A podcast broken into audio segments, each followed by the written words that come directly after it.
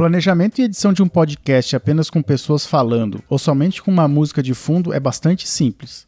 Mas, se você pretende fazer vinhetas, transições ou outras inserções de áudio, vai precisar pensar nisso já no roteiro. Um podcast com edição mais complexa pode ser bem mais interessante para quem ouve, mas também é bastante trabalhoso para quem produz.